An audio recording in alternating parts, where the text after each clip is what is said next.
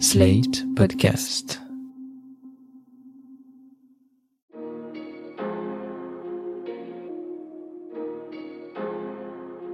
Bonjour et bienvenue dans Le Monde Devant Soi, le podcast d'actualité internationale de Slate.fr. Je suis Christophe Caron et je suis avec Jean-Marie Colombani, directeur de la publication de Slate. Bonjour Jean-Marie. Bonjour Christophe. Et d'Alain Frachon, éditorialiste au Monde et spécialiste des questions internationales. Salut Alain. Bonjour Christophe. Une paix est possible, celle-là seule que les Ukrainiens décideront quand ils le décideront. Ces mots, ce sont ceux d'Emmanuel Macron lors d'un discours prononcé au cours du sommet de la paix organisé par la communauté catholique italienne San D'Egidio à Rome le 23 octobre. Alors une paix est sans doute possible, mais semble-t-il pas pour tout de suite. À l'Est, après avoir accusé l'Ukraine de préparer une bombe sale sur la base de preuves bien peu crédibles, Moscou joue de nouveau la carte de la menace nucléaire en mettant en scène, en grand renfort de communication, l'entraînement des forces de dissuasion russes. À l'ouest, le camp occidental commence à s'interroger. L'arrivée de l'hiver, malgré des températures toujours clémentes en France, risque de braquer une population européenne frappée par une crise énergétique inédite. Et du côté de Washington, le semblant d'unité derrière l'Ukraine pourrait être remis en question. Dans le camp du Parti démocrate, des voix dissidentes se font entendre, dont celle de la très à gauche Alexandria Ocasio-Cortez. Pour la première fois, des membres du parti demandent au président Biden de négocier un cessez-le-feu rapide avec Poutine, au lieu de continuer à soutenir Kiev militairement et financièrement. Quant aux midterms prévus le mardi 8 novembre, elle pourrait rendre aux républicains la majorité à la Chambre des représentants, des républicains dont, vous l'avez entendu dans notre podcast New Deal, une grande partie est acquise à la cause trumpiste. Mais revenons à la séquence de propagande russe dont je parlais en ouverture. On a vu le ministre de la Défense Shoigu prendre langue avec ses homologues indiens, chinois et occidentaux pour les convaincre d'un supposé dérapage ukrainien avec cette fameuse préparation d'une bombe sale.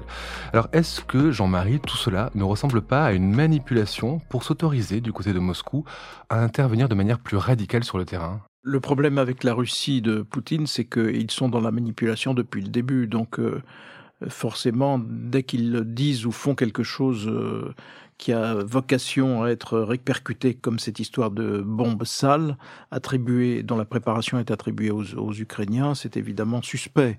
On se dit, mais c'est une préparation à l'idée qu'il puisse y avoir une bombe sale, en effet, donc quelque chose de nucléaire, qui explose quelque part et on l'attribuera aux Ukrainiens alors même que ce sera d'une origine russe. Ça, ça paraît presque cousu de fil blanc. Lorsqu'il y a eu de positif, entre guillemets, dans cette affaire, c'est la réaction immédiate de la France et des États-Unis. Sur le thème, voilà, on vous a vu, donc on, nous, nous ne serons pas dupes. Il y a quand même une gesticulation qui est de plus en plus inquiétante. Il y a cette affaire, donc cette préparation d'opinion à l'idée qu'il puisse y avoir sur le terrain une bombe nucléaire. Et puis il y a la, les grandes démonstrations de, de cette semaine où Vladimir Poutine apparaît à une table de commandement et où il donne ses ordres et où on voit des sous-marins, on voit des, on voit tout un arsenal se déployer ou se préparer qui est un arsenal nucléaire. Donc ça, c'est nature aussi à nous montrer que ben, l'arme nucléaire n'est pas loin. On sait que depuis le début, cette histoire d'arme nucléaire est un bouclier pour la Russie, parce que si il n'y avait pas cette arme nucléaire, je ne pense pas que l'OTAN serait restée sans réaction militaire aux côtés des Ukrainiens, mais peut-être est-il en train de préparer quelque chose qui aille plus loin. Moi, c'est ce que je crains depuis le début, et on peut interpréter tous ces épisodes comme allant dans ce sens. On peut aussi les interpréter comme une énième manœuvre pour nous faire peur. Donc on reste dans l'expectative. Mais dans l'expectative, pour ce qui me concerne, de plus en plus inquiète. Effectivement, quand on parle de force de dissuasion, il sait s'en servir pour tenir l'OTAN à distance. Revenons sur ces accusations russes, Alain. Déjà, c'est quoi exactement une bombe sale, ce genre de bombe sale dont parle Moscou? Et est-ce que les Ukrainiens seraient capables de produire une telle chose et surtout auraient l'intention de, de s'en servir? Oui, beaucoup de pays peuvent produire des bombes sales parce que le principe est assez simple. C'est une bombe, une charge explosive classique. Ah, vous pouvez mettre ça sur un obus, sur un missile, sur une roquette, mais il est combiné avec des éléments radioactifs qui, à l'explosion, vont se répandre sur le territoire qui est visé. Alors ça peut être sur un petit territoire comme sur un territoire un peu plus grand. Donc ce n'est pas exactement une bombe nucléaire qui libère totalement la radioactivité. C'est une sorte de combinaison des deux. On peut aussi y mettre, avec les explosifs euh, classiques, des éléments chimiques ou bactériologiques qu'on avait beaucoup soupçonné à un moment, l'Irakien Saddam Hussein, de préparer ça lors de la guerre de 1991, je crois. Donc, euh, voilà, c'est une arme à la portée de beaucoup d'armées. Ça peut, évidemment, ça peut provoquer une grande panique dans la population qui seraient visés par cette arme, et ensuite vous avez un no man's land du fait de la radioactivité sur 10, 15, 20 ou 25 ans. C'est ça une bombe sale. En l'espèce, l'avertissement russe s'est accompagné d'une photo produite par les Russes.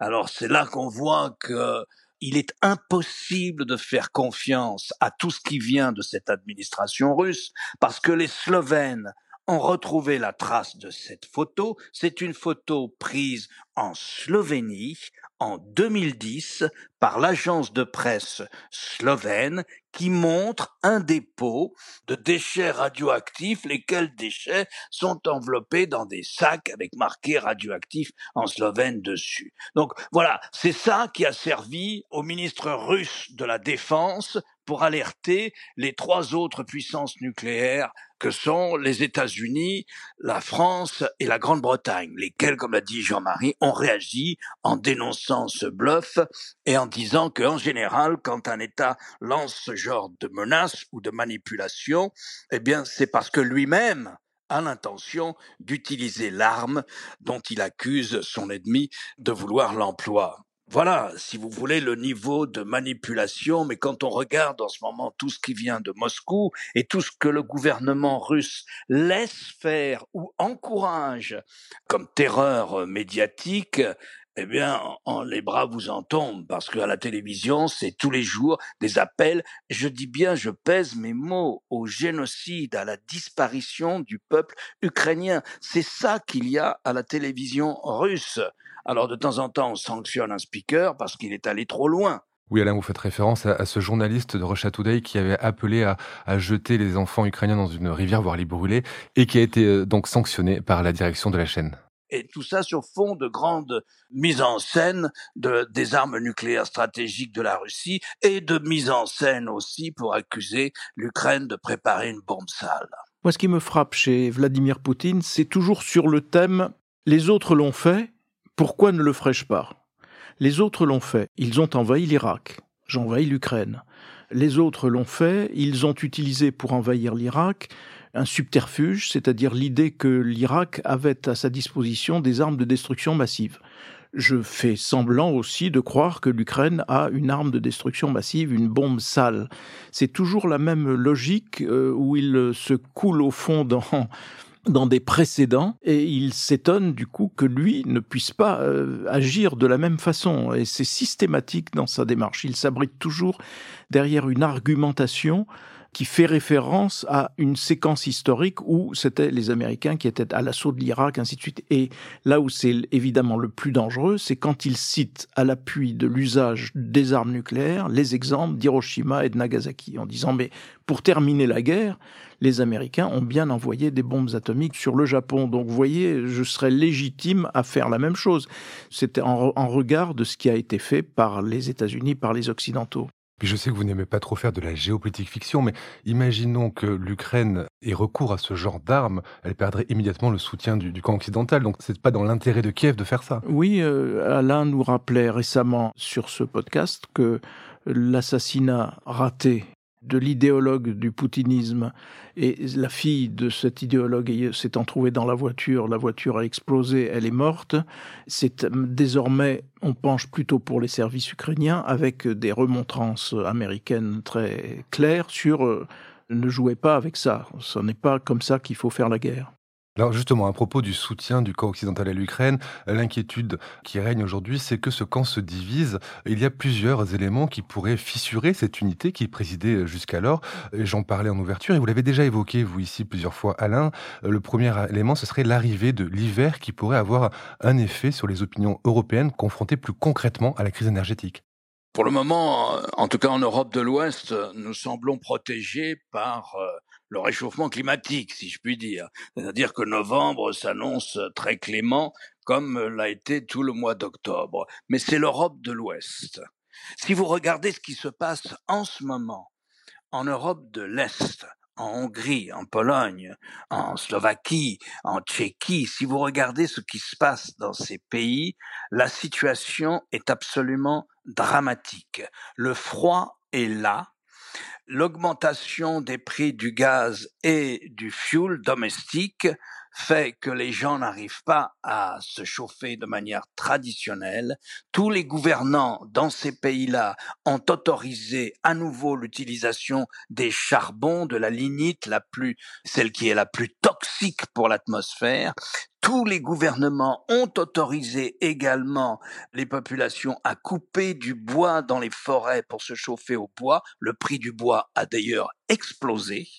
Et donc vous avez une situation très difficile. Je ne dis pas que ces populations ni que ces gouvernements vont cesser leur appui à l'Ukraine en lutte contre l'agression russe parce qu'ils se sentent encore plus concernés que nous, mais enfin la situation sera particulièrement difficile. Elle l'est déjà en Hongrie, en Tchéquie et en Slovaquie, comme le rappelait la semaine dernière une grande synthèse de la situation des ménages les plus pauvres dans ces pays-là. L'hiver s'annonce comme effroyable, cauchemardesque. Si jamais cela devait venir en Europe de l'Ouest, plus près de chez nous, je ne sais pas non plus quelle serait la répercussion, mais on peut penser que les gouvernements seront sous la pression des opinions pour euh, qu'il y ait une sorte de, non pas forcément de retrait du soutien qui est accordé à Kiev, mais en tout cas une multiplication des démarches en faveur d'un cessez-le-feu entre l'Ukraine et la Russie.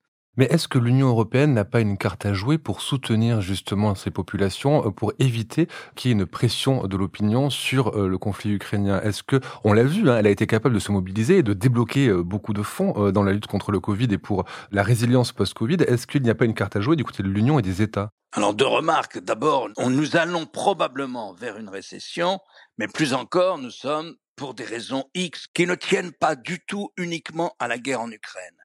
On aurait eu une vague d'inflation de toutes les façons, à mon avis. Mais nous sommes en situation d'inflation. Cette seule situation d'inflation diminue notre capacité à emprunter parce qu'elle nous obligerait à augmenter les taux d'intérêt que nous donnons aux gens qui voudraient bien souscrire à nos prêts, et donc ça nous coûterait extrêmement cher. Nous n'emprunterions pas aujourd'hui, nous, Union européenne, au prix où nous avons emprunté pour lancer notre plan d'accompagnement du Covid.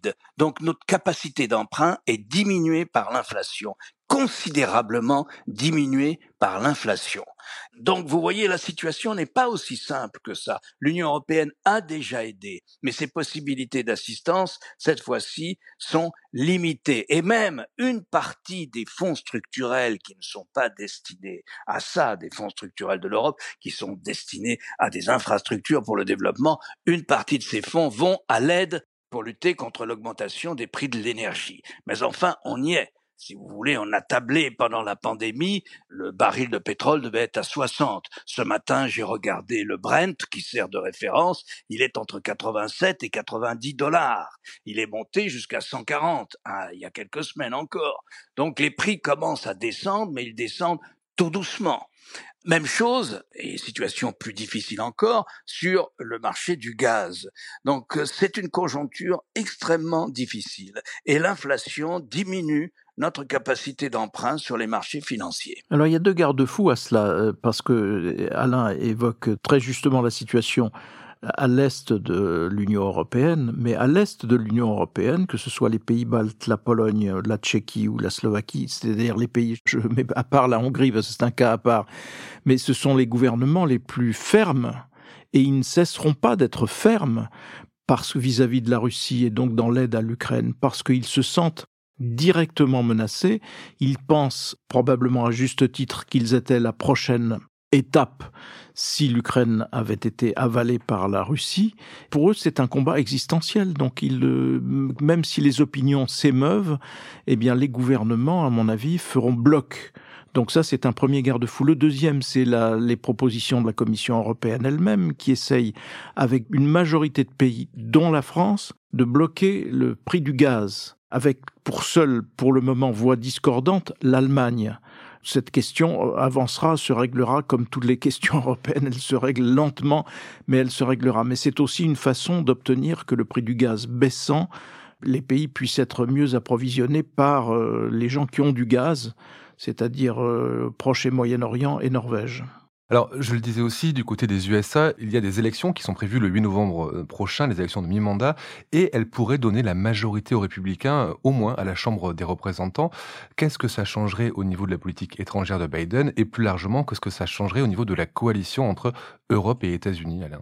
Alors aux États-Unis, il faut jamais oublier que la politique étrangère est à la Maison Blanche, bien sûr, hein, avec son administration, mais elle est au Congrès. Et je dirais que le Congrès est un acteur presque aussi important en politique étrangère que ne l'est le président, ce qu'on oublie souvent. Il est à peu près sûr maintenant que les élections du mardi 8 novembre, qui sont des élections législatives de mi-mandat, mais on là aussi des gouverneurs, mais enfin ce qui nous intéresse, ce sont les deux assemblées, le Sénat et la Chambre des représentants, elles vont être remportées par les républicains. Et la marge semble supérieure à ce qu'on disait il y a encore un mois. Elles vont être remportées par les républicains qui vont prendre la majorité aujourd'hui démocrates à la Chambre des représentants, et qui vont sans doute aussi acquérir une petite majorité au Sénat. Le Sénat étant aussi un organisme qui joue un rôle clé en politique étrangère, non seulement parce qu'il ratifie le traité, mais surtout parce qu'il confirme ou ne confirme pas les ambassadeurs que le président propose pour prendre poste à l'étranger. Donc vous voyez, c'est une compétence très largement partagée, la politique étrangère aux États-Unis. Et il semble que le Parti républicain ait travaillé plus encore que le Parti démocrate, on pourra en dire un mot, mais il semble que le Parti républicain ait travaillé par le Trumpisme le plus rétrograde, c'est-à-dire par cette espèce de nationalisme étroit. Ce n'est pas notre guerre, ce n'est pas notre continent, l'Europe. Ils sont assez riches, les Européens, pour se payer eux-mêmes leur défense. Ils ne payent pas assez pour notre alliance militaire, l'OTAN. Cette alliance, d'ailleurs, elle ne sert plus à rien. La priorité, c'est la Chine. Voilà le discours qu'on entend dans les milieux républicains. Il y a même un peu au-delà sur la chaîne Fox News avec un des présentateurs les plus célèbres, Tucker Carlson, qui lui est véritablement la voix du Kremlin aux États-Unis, comme cela ne s'était jamais vu. Je n'ai jamais vu cela aux États-Unis. Un relais aussi évident défendant les positions russes sur la première chaîne de télévision hors chaîne. Donc voilà ce que vous avez, un paysage qui est difficile. Le Parti démocrate a aussi naturellement des gens qui voudraient qu'il y ait une négociation. Mais l'exposé des motifs est quand même en faveur de Biden de la part de ces démocrates. Mais il y a eu un texte de 40 élus démocrates en ce sens, euh, animé par la gauche démocrate. Mais en fait, euh, ce texte, ils l'ont annulé eux-mêmes. Ils ont dit non, c'est pas du tout ce qu'on voulait dire. On a interprété ce texte comme une défiance à l'égard de la politique ukrainienne de Joe Biden. C'est pas du tout ce que nous voulions dire. Et donc, on va attendre une nouvelle version de ce texte. Mais je pense que côté démocrate, le président sera suivi. Côté républicain, il y a véritablement en ce moment une sorte d'offensive euh, neutraliste, comme vous voulez, mais de critique. Or, c'est important, la Chambre des représentants, parce que c'est elle qui commande le budget. Et d'ailleurs, le leader des républicains à la Chambre des représentants, Kevin McCarthy, il y a trois semaines ou quinze jours, a dit, bon, il faudra voir l'Ukraine, on va pas leur faire un chèque en blanc puisque nous allons nous trouver en récession, donc dans une situation financière difficile. Les finances publiques vont être très sollicitées. Pour autant, a-t-il dit, nous n'allons pas cesser notre soutien à l'Ukraine. Mais vous voyez, ce genre de courant d'opinion, ce genre de courants d'opinion vont se développer pendant l'hiver. Je pense que les États-Unis n'échapperont pas non plus à une récession. Elle sera peut-être pas très importante, mais ils n'échapperont peut-être pas à une récession. En tout cas, ils seront en croissance très faible. Et ce genre de courant va casser, semble-t-il, la solidité politique de l'alliance américano-européenne face à l'agression russe. Jusqu'à quel point, je ne sais pas. Oui, on peut penser aussi que McCarthy, dont vous parlez, risque à toute chance d'être le nouveau personnage central du Congrès, puisque les républicains devenant majoritaires, c'est lui qui sera le chef de la majorité. Mais je suis pas sûr qu'il soit suivi totalement sur ce terrain, puisqu'il s'était déjà un peu découvert et qu'il a dû faire marche arrière, euh, Alain. Donc, euh, probablement au sein du Parti républicain, qui est traditionnellement, j'allais dire, plus ferme que ne le sont les démocrates, il devrait rester quand même quelque chose de cette fermeté qui ne mette pas en péril l'aide militaire à l'Ukraine. Oui, ce que je veux dire, c'est que ce qui paraissait euh, très solide, le front politique, est bipartisan, commence à être travaillé. Il y a des débuts, en tout cas, de critiques et de contestations dans le camp républicain. Et ça, c'est le Trumpisme le plus rétrograde, le plus régressif qu'on puisse imaginer, et un petit peu sans doute dans le camp démocrate. Tout ça exacerbé par euh, la perspective d'une très très faible croissance. Hein. Oui, puis il y a l'agent numéro un du poutinisme aux États-Unis, c'est-à-dire Donald Trump lui-même, donc euh, qui continue à être de ce côté-là, ce qui est quelque chose de proprement hallucinant dans la vie politique, dans la vie politique américaine. Mais il y aura aussi des incidences euh, en Europe. Alors, certains espéraient, certains, c'est-à-dire les milieux souverainistes français, espéraient beaucoup dans Madame Meloni en Italie, mais comme vous l'avez vu, elle a verrouillé un petit peu l'attitude extérieure de l'Italie avec des hommes qui sont plutôt euh, européens et atlantiste. Elle-même a, fait, elle a fait des déclarations très fermes dans, dans, ce sens. Donc ça ne viendra pas nécessairement de l'Italie, mais ça peut venir de la France, par exemple. Où la, en France, le courant souverainiste est présent. Et j'allais dire, euh, le courant souverainiste, qu'est-ce que c'est? C'est simplement article 1 du souverainisme, l'anti-américanisme.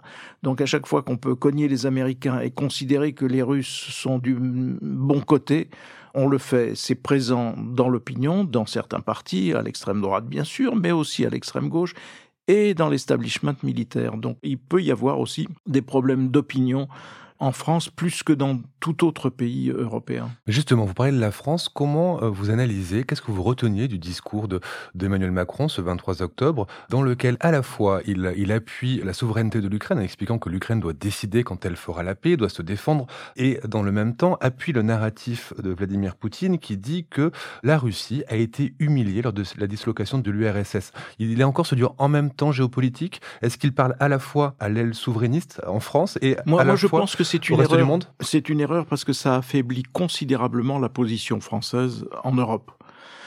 Et que euh, d'ailleurs c'est vrai aussi de l'Allemagne aussi parce que déjà la France et l'Allemagne sont jugées un peu trop timides dans l'aide militaire à l'Ukraine, même si c'est un peu injuste.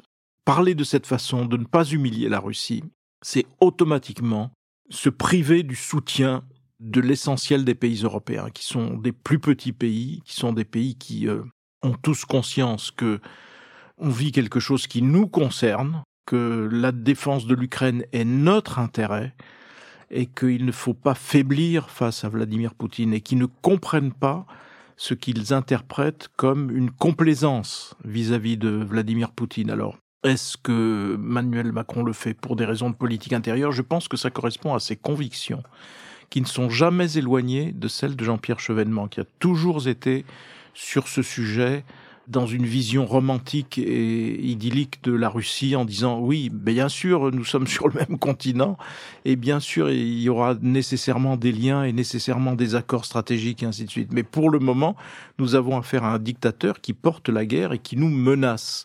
Donc je pense que cette façon pour Emmanuel Macron, alors qu'il a un enjeu phénoménal de leadership à l'intérieur de l'Europe, à un moment où l'Allemagne redevient égoïste et où il faut ramener l'Allemagne sur un chemin un peu plus euh, partagé, c'est vraiment incompréhensible de se priver du soutien des autres en continuant sur ce discours qui euh, choque comme avait choqué d'autres propos d'Emmanuel Macron, mais ce mot de ne pas humilier la Russie. Mais que sont les Ukrainiens? Ils sont, ils sont pas humiliés en étant, euh, euh, pour certains, il y a quoi On a trouvé un, bon millier de cadavres euh, derrière les troupes russes lorsque ils ont dû reculer face à l'avancée des troupes ukrainiennes. Donc, qui est-ce qui est humilié dans l'affaire? Qui est-ce qui est malmené? Qui est-ce qui peut être torturé? Qui est-ce qui peut être tué? C'est un discours assez incompréhensible pour les autres pays européens, me semble-t-il. Cependant, le discours est plus compliqué que cette phrase-là. D'ailleurs, il n'a pas dit il ne faut pas humilier la Russie. C'est pas la phrase qu'il a utilisée. Il a changé sur ce point de vue. Il a quand même évolué sa rhétorique, prenant en compte tout ce que euh, les, les, effets négatifs que, que tout cela a valu à la position de la France en Europe, comme l'expliquait Jean-Marie. Donc, en fait, il a utilisé le mot humiliation à plusieurs reprises, insistant sur le fait que c'est bien l'Union soviétique et la Russie principalement qui, dans l'histoire, avaient humilié leurs voisins et notamment les pays qui ont été contraints d'appartenir au pacte de Varsovie.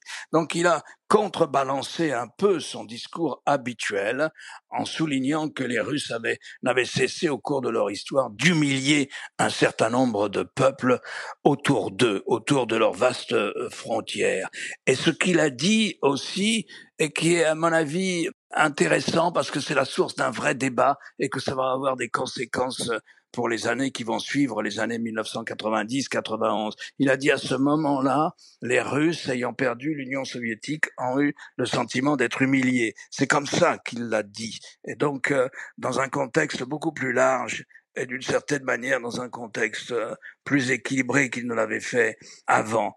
C'est comme ça qu'il l'a dit. Et ajoutant aussi que tout cela rend extraordinairement difficile la substance d'une négociation extraordinairement difficile parce que pour un certain nombre de ces pays, il n'y a pas de négociation possible avec Vladimir Poutine, qui incarne tout ce qui depuis des siècles en fait qu'ils ont peur de la Russie et au-delà même, avant même l'histoire de l'Union soviétique.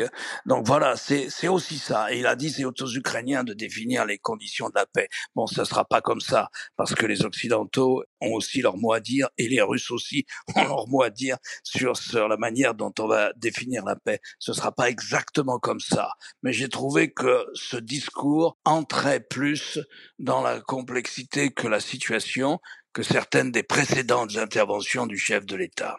Merci euh, Alain et Jean-Marie pour euh, ces explications.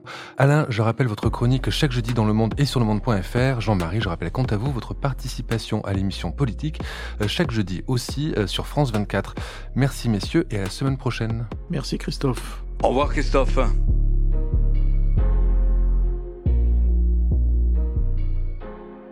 Retrouvez le monde devant soi chaque vendredi sur slate.fr, votre plateforme de podcast préférée.